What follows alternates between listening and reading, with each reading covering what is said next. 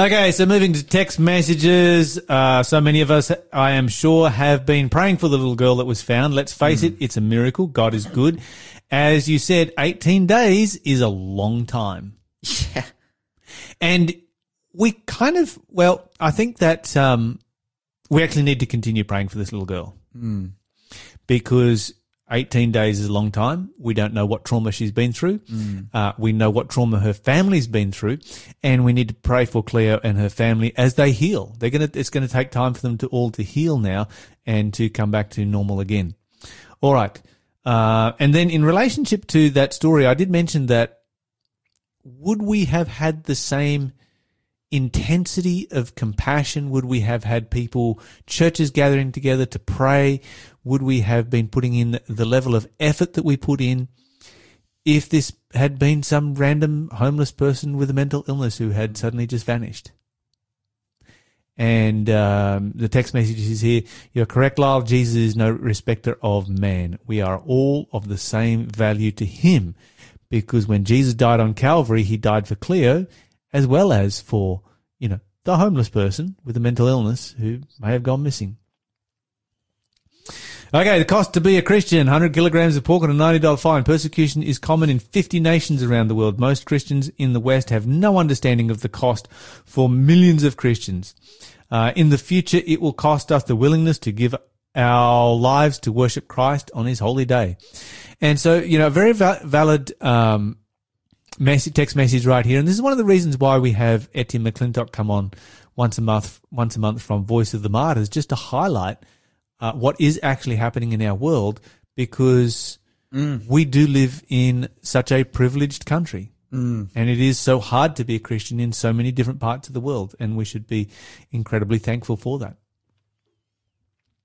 All right. Uh, the banner was telling this is the banner outside of the church that uh, said we should, the most important message to preach is Christ crucified rather than, than climate change. And uh, the banner was telling the truth. It was really a perfect place to arise for Christ. Climate change is just hot air, which will rise and dissipate. Jesus will stand forever. This is this is this, that, That's so funny. that is well put. Climate change is just hot air.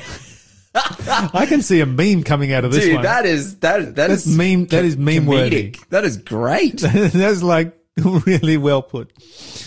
Uh, dear. By the way, uh, oh, huh? this is by the way, Lyle. How was your trip yesterday? You did lots of kilometers. Glad you got back safely. Ah, That's right. Ah, I did. I got back at ten o'clock last night. Man, you were I left. I left around. Before the show was over, and I hit the road, and I was on the road until ten o'clock last night. dude. I've been there. I've been everywhere. I made all kinds of stops. It was highly successful. Um, I got to witness to people. I got to talk about end time events and Bible prophecy with a random person who was buying Holden Jackaroo parts off of me.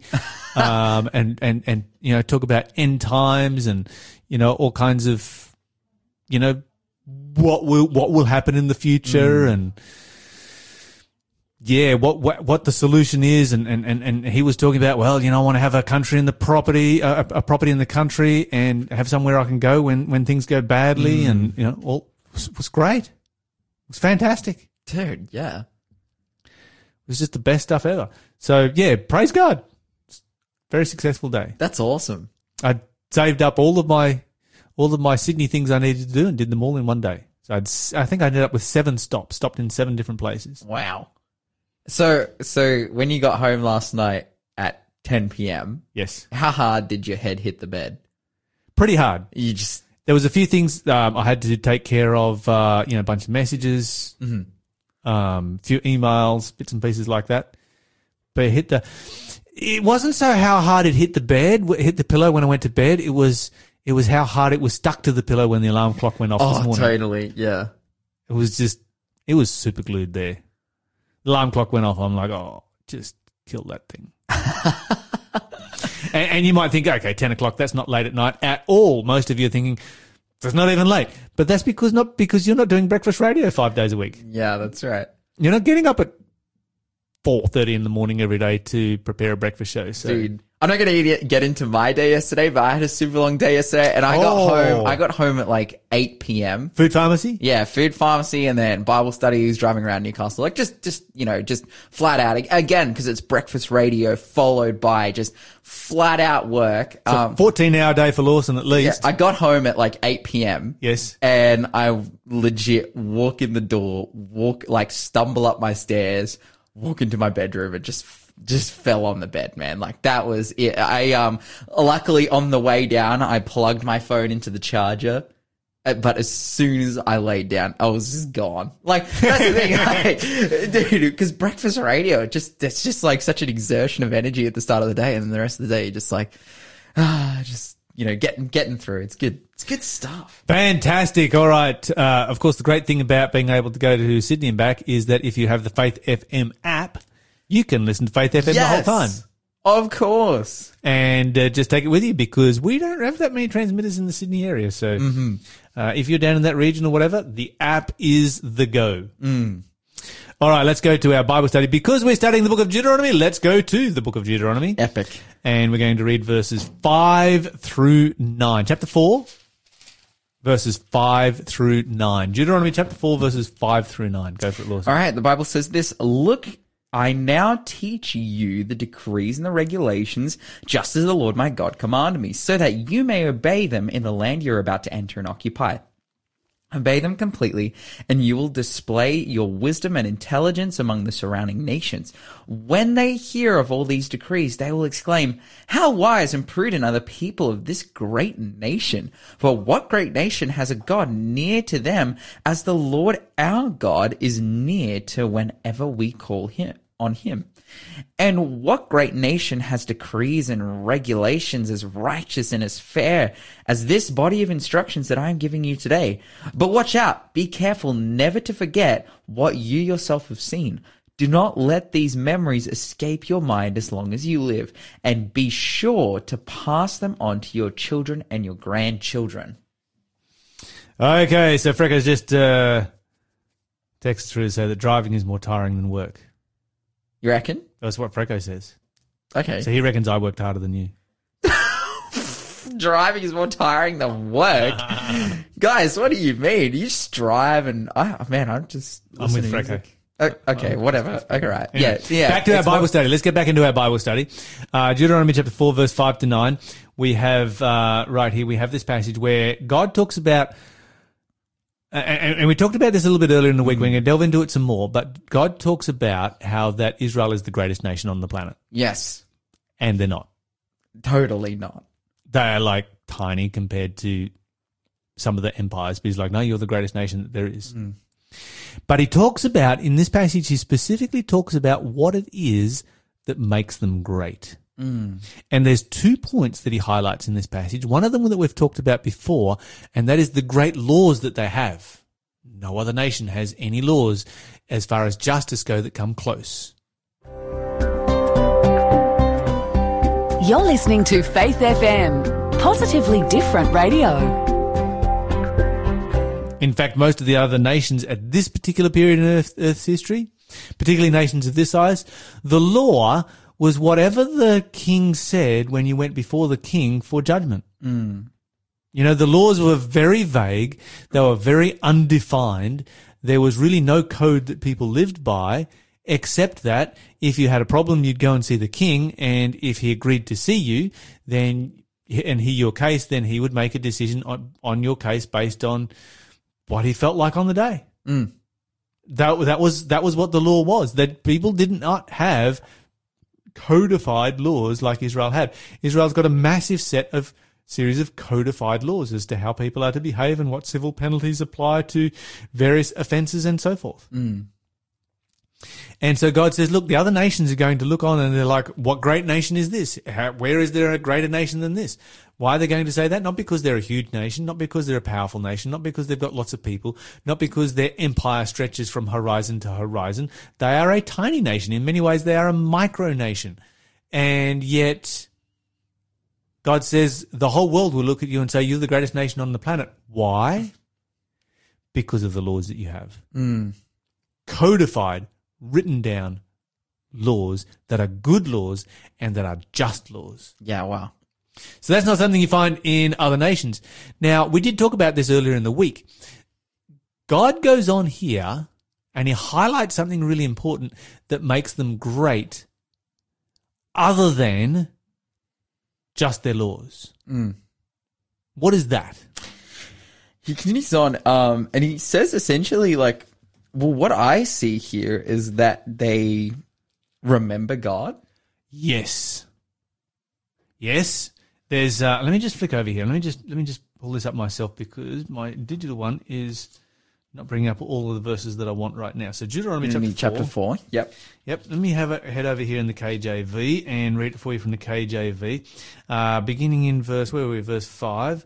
Um, But- verse seven actually. For what nation is there so great who has God so near to them? Now, when you think about the pagan nations that surrounded them, hmm. they certainly had gods, but those gods were preoccupied with their own affairs. Hmm. Those gods were uninterested in the affairs of human beings. Those gods would interfere, supposedly, with human affairs if they were paid enough. Hmm. In other words, if you made enough sacrifices to them they might be like, yeah, I'll interfere and try and help out here. You know, I mean, obviously they didn't because they're not real gods. Uh, but they were not gods that you would have a relationship with. These were not the kind of gods where you would say, you know, um, Isis is my best friend, Ra is my best friend, Ishtar is my best friend these nations didn't have that kind of relationship with their God because their gods, their gods were off doing their own thing, living their own lives. And occasionally they would look down on earth and all that earth was for these gods was entertainment. We would hmm. just, you know, for, for all of these pagan gods, whether Egyptian gods or Babylonian gods or Assyrian gods or Hittite gods or whatever they were, Canaanite gods and so forth, our earth to them was nothing more than entertainment. It was TV. Hmm. And they would watch, like, oh, look at that. You know, and sometimes for their entertainment, they would mess with our earth. And sometimes, if people on our earth paid them enough, sacrifices, whatever it might be, then they would interfere with things on earth. But for the most part, it was something I sat down in the evenings and sort of had a bit of a watch for a while and then went about doing their own corrupt lives. They were very corrupt gods who had affairs and slept around and had wars and did everything that, you know, immoral human beings do. Mm. Whereas Israel comes along and they have a God that is a very moral God who lives a moral life, who sets a moral standard, but is also a very close God. Mm. And he is a God who's like, no, I want to be in your home every day. He's not limited to certain locations or certain temples or anything like this. Is I want to live in your heart. I want to be in your mind. I want to fill you with my spirit. I want to change you. I want to convert you. I want to make you into a different person. I want to be your best friend. I want you to have a relationship with me, a connection. And so this is why God says, okay, you're the greatest nation on the planet. Why is that? Well, number one, you've got the greatest laws because mm. I gave them to you. But number two, what other what other nation out there has a God who says, I want a relationship? Yeah, well. They don't exist. And even today, when you stop and think about it, what other religion is there where the God comes along and says, I want a relationship? Hmm. Even in our Abrahamic religions where we all worship as we all worship Yahweh. Within within Islam, and, and, and I'll make this criticism of Islam, and I've got some some just amazing uh, Islamic friends. But my impression is that God is just further away. That God is in some way unattainable. That God is so great because, you know, and this is the one thing that Islam really does have going for it is they do recognize the greatness of God more than what we do. But then they make God so great that it almost feels like he's there's a, bit- a bit of a disconnect. We, we, you're not somebody that has a personal relationship with. Mm, that's what I'm. That's what I see a lot of. Yeah, within Islam and even Judaism. Is this- Judaism as well. is in this first point that's made. What great nation is there that has such great laws? This is the huge point that so many Islamic people make is like, look at the lives we live. We don't drink. We don't eat pork. And, and there's lots of Jewish Sa- people Same, same with make, Judaism. yeah, they're like, we don't, you know, we, we're so healthy. We're so just. and they're, pro- pro- they- and Like, they we're so continue pro- proclaiming the greatness of God. You know, God is great. This is a this is a term that they, that that, that they use all the time, and there's a really good term to use. yeah.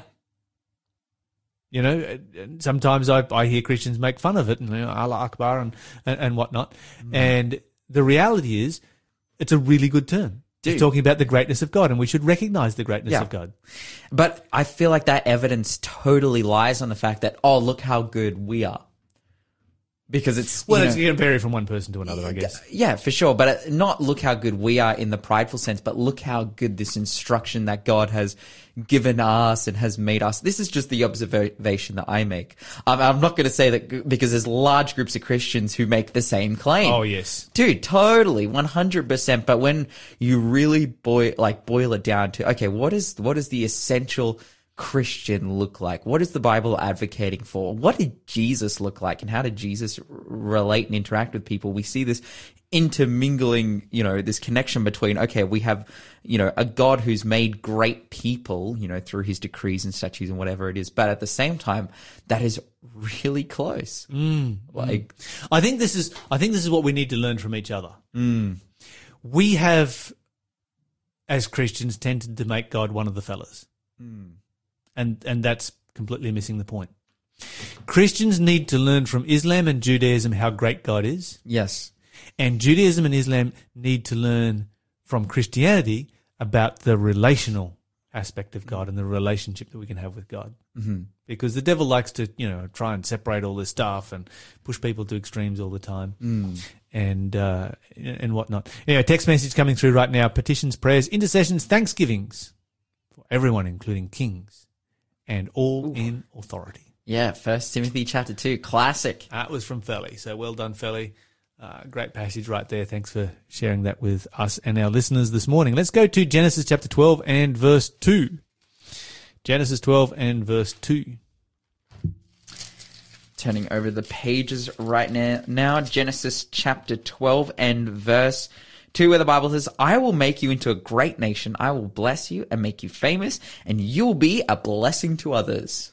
There you go. There's the promise. There's the original promise hmm. right there. How was it that Abraham was going to be a blessing to others? Because I'll make your name great and you shall be a blessing to others. What's that hmm. an allusion to?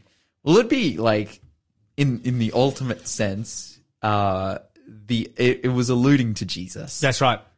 Absolutely. Hmm. Let's go Genesis 18 verse 18. Genesis 18 and verse 18, where the Bible says, For Abraham will certainly become a great and mighty nation, and all the nations on earth will be blessed through him. Fantastic verse right there because when I read that verse, this is a verse that applies to Australia.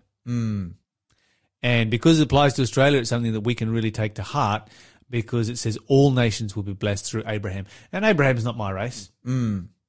You know, this is not my great nation. But I've been blessed through Abraham because it was through Abraham that Jesus Christ came to this world and he gave his life for you and I. He died on Calvary, he suffered for our sins, and he died for us. You're listening to the Breakfast Show podcast on Faith FM. Positively different. Dude, that's awesome. Actually, probably one of the best. One time, I was controlling the phones for Shell. I think she had gone to the bathroom or something, and I was doing the phones just after the show had finished, and a person had called up and had gone, hello? And I was like, hello? And they're like, oh, so when do you want me to drop off these roofing, you know, and I'm, I'm like, sir, this is a radio station. and he was like, oh, sorry. Goodbye. it happens to all of us. Mm-hmm. We send messages to the wrong numbers. All right, where are we up to in our Bible study? Isaiah chapter 49 and verse 6 is where we're heading to next. Isaiah 49 verse 6. Let's see what the Bible says. All right, Isaiah 49, first of the major prophets in the Old Testament after the book of, uh, after the book of, I, th- I believe it's Proverbs or Song of Solomon, the one that comes before Isaiah. But, so 49 and verse 9. 6. 6, the Bible says, He says, You will do more than restore the people of Israel to me. I will make you a light to the Gentiles, and you will bring my salvation to the ends of the earth. Okay, so this is pretty Pretty big promise that we've got right here. Is it too small a thing that you should be my servant to raise up the tribes of Jacob to restore and the preserved ones of Israel? Um, I will give you as a light to the Gentiles. And so what we're doing is we're looking at some messianic prophecies here this morning. Uh, that teach us that you know the reason that this was a great nation. Okay, so this now we come down to the third reason that made Israel a great nation. The first reason is the great laws that they had. The second reason that was that God's nearness to them. You know, the kind of relationship they had with God. You know, probably the, the closest religion that still exists today to the ancient religions that surrounded the nation of Israel uh, at the time that these laws were given would be Hinduism. And uh, you see a lot of fear in Hinduism, but what you don't see is just overwhelming love for their gods. They have many gods. You don't see that. You don't have that sense of overwhelming love for those gods. You don't have that sense of I would give my life for this god because he has given his life for me. Yeah, and that's because like the history of Hinduism isn't intertwined with the history of the countries that of that worship it. It's like, oh yeah, so 10 million years ago there was a god and he existed and he did this and now we worship him. Yeah, and and it's more, and now we fear him. Yeah. Versus like what's what we're reading in the Bible like, oh yeah, God saved You can the you can wake up in the morning and spend time with your God and read the book that He gave to us, which is you know basically His love letter to us that tells us all about love. You know, Yeah. and That well, that's our context now. things. But for these guys at that time, it's like, Yeah. oh man, I can look at you know in very recent history. You know, if we talk about like yeah, what is this like three thousand years ago? And well, this was what two and a half thousand years ago when this prophecy is being told. About three thousand years ago when they're in the wilderness, like. This is like, you know, there are human beings who are living and are interacting with a God. They're seeing the pillar of fire, the pillar of cloud, like, this is very real to them. Um, but uh, and and it's like, man, that's pretty scary. And they were pretty scared. Like, oh, okay, no, actually, God showed up. That's pretty intense. Um, but then with the message of, oh, dude, I've I'm doing everything for you. I've done everything for you. I want to lead you into peace and prosperity, and you know, be close to you guys, to love you, to have a relationship with you. It's powerful. mm, mm, indeed. All right, uh, where are we up to? Let's go to our next passage here, Deuteronomy chapter thirty-two, verse seventeen. Deuteronomy chapter 32 and verse 17. I'm just getting over the page. The Bible says, They offered sacrifices to demons, which are not gods, to gods they had not known before, to new gods only recently arrived, to gods their ancestors never feared. Okay, so this is talking about the nations that were around them, and it was interesting, you know, and, and it's an interesting commentary on human nature right here because the mm. Bible says they sacrificed to demons, not God. Mm. They're not sacrificing to, you know, these gods that they're sacrificing to, they're actually demons. Mm. Um, and then it, the next line is to gods they did not know, mm. and this is why God says, "I, I'm, I'm, I want to be a God that near, that is near to you. I want to be a God that has a relationship with you. I want to be a God that has a connection to you." And then it goes on, and this is the bizarre part of it, to new gods, new arrivals. So new God turns up, it's like, yep, we'll worship him too. Mm. And in the ancient world, it was much like the world today where they would worship anyone but Yahweh. Mm. And they kind of just thrown everything, thrown everything in here. Hey, I could imagine a situation where it's like, oh man, we're having a drought. Do we have a rain god? Oh, no, we don't. Okay, it's ti it's time. Well, Phoenicia has a rain god, let's go get him. yeah, that's right. It's like, oh, dude, we can't catch any fish. Do we have a fish god? You know, just- Dagon, and he, the Dagon's a fish god, let's go get him. that's right. Mm, Baal is a rain god, Dagon is a, fa- is a, is a fish god. that's right. And, you know, one of the challenges was, you know, in Egypt where you had like three and a half thousand different gods, is that they came in different forms depending on which city that you were in. Mm. And you've got stories about, you know, people, you know, written for us in hieroglyphs so that we can actually read these stories today where, you know, you've got an individual who prays to one of these gods and gets the wrong answer.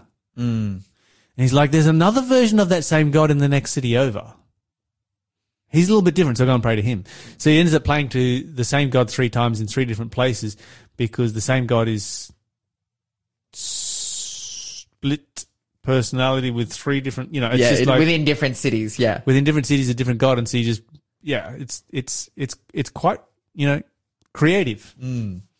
Um, But, you know, when it talks about new gods, new arrivals, the thing that goes through my mind is this we will pretty much embrace anything that comes along except God. Mm.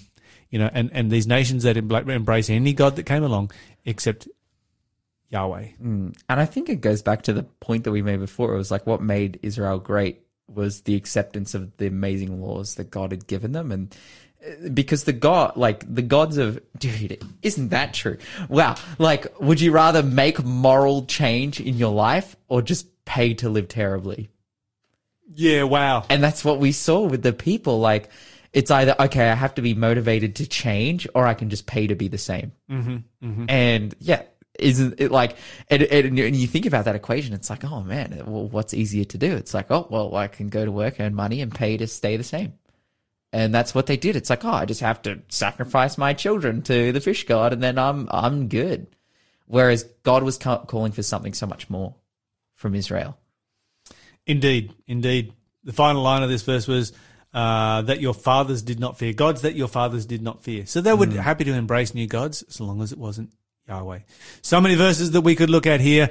Uh, we always seem to run out of time. They even sacrificed their sons and their daughters to demons, the Bible says in Psalms 106, verse 37. You're listening to the Breakfast Show podcast on Faith FM. Positively different. Uh, right now, it is time for. Question of the day.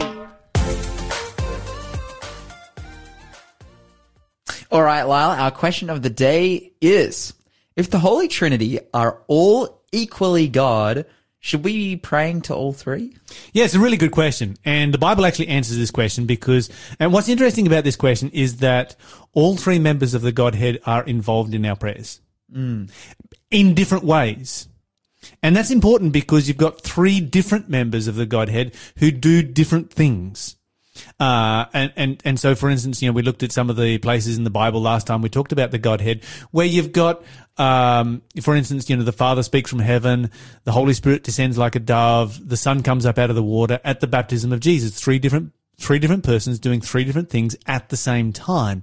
And that's what you've got happening with prayer. And so when it comes to prayer, the Bible tells us exactly who we should pray to. Mm. All right. So the Bible says, and Jesus, of course, gave us a great example of this in his example prayer. In Luke chapter 11, uh, it came to pass as he was uh, praying, this is in verse 1 in a certain place, uh, when he when he finished, one of his disciples said to him, Lord, teach us to pray, as John taught his disciples to pray. And he said to them, When you pray, say, Our Father who is in heaven. So the Bible teaches us very, very clearly who to pray to who to address our prayers to. We are to address our prayers to the Father. Mm. That's the first point. The second point is when we go over to the Gospel of John. And this time, in whose name do we pray? So we address our prayer to the Father, but we address that prayer to the Father in the name of somebody. And in John chapter 15 and verse 16, the Bible says, You have not chosen me, but I have chosen you and ordained you that you should go Nope, that's not the verse I'm looking for. Verse 15. Sorry, one verse out. Verse 15. Henceforth I call you not servants, for the servant knows not his Lord, not what his Lord does, but I've called you friends, for all things that I've. No, that's not the verse I've. No, I was in verse 16. I'm confused here. Anyway, you have not chosen me, but I've chosen you and ordained you that you should go and bring forth much fruit, and that your fruit should remain, that whatsoever you shall ask the Father in my name, he will give it to you. So here's the second point in relationship to prayer. The Bible says that we are to pray to the Father. We address our prayer to the Father. But when we do so, we are to address it to the Father in the name of Jesus, because Jesus is the member of the Godhead who is our intercessor. He is the one who gave his life for us, and it's because Jesus gave his life for us that we have the right to come to the throne of grace. That we have the right to address the Father. We have the right to do that based on the blood of Jesus Christ. If it was not for the blood of Jesus Christ, we would have no right whatsoever at all to be speaking to God the Father. But because Jesus has died for us, we have that right. Okay, so there's where the Son fits in. So we address our prayer to the Father in the name of Jesus Christ, or by the authority that Jesus gives us to go to the Father um, at that particular time. And then after we have addressed our prayer to the Father in the name of Jesus Christ, the Bible says that the Holy Spirit kicks in. And if we go to Romans chapter 8, uh, where are we here in Romans chapter 8? Uh, da, da, da, the Spirit bears. Uh, and I'm looking for the verse. Here it is. Here it is. Where is it? It has disappeared. It's right here in front of me. But anyway, the Bible says that the Holy Spirit intercedes for us with groanings that we cannot utter, which is another way of saying that, you know, our prayers are a bit lame sometimes, but the Holy Spirit makes them super powerful because he knows and reads our heart and translates those words into something super meaningful. Thanks for being a part of the Faith FM family. Join our community on Facebook or get in touch at 1 800 Faith FM.